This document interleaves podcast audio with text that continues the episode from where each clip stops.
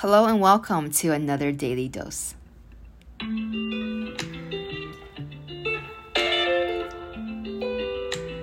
Today is December 6th, 2021, and I just made the most perfect bowl of beef ramen soup. I am in New York City still, and let me say this bubble tea. Bubble tea. Like a good Asian, I enjoyed a nice tall glass of bubble tea today. And I'm really ecstatic about this bubble tea. I think if the Hamptons open a bubble tea shop, it would do so well.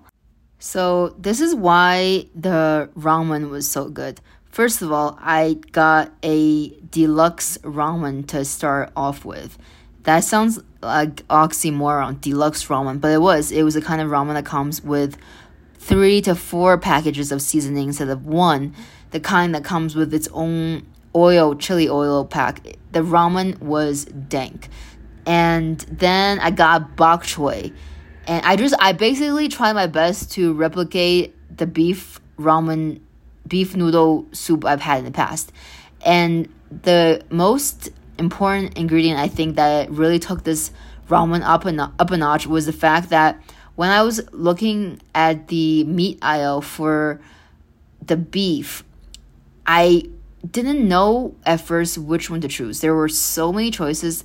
There were a bunch of uncooked kinds, there were a bunch of cooked kinds, there were cut, there were uncut, and I, I really didn't know which one to, to go with. Eventually, I saw one, like a packaged one that says beef brisket.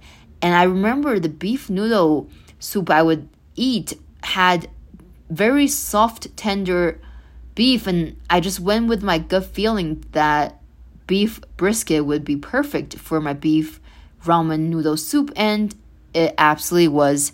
I'm very happy. Signing off. This is Lulu. I can't wait to get inside of your ears again tomorrow. Bye.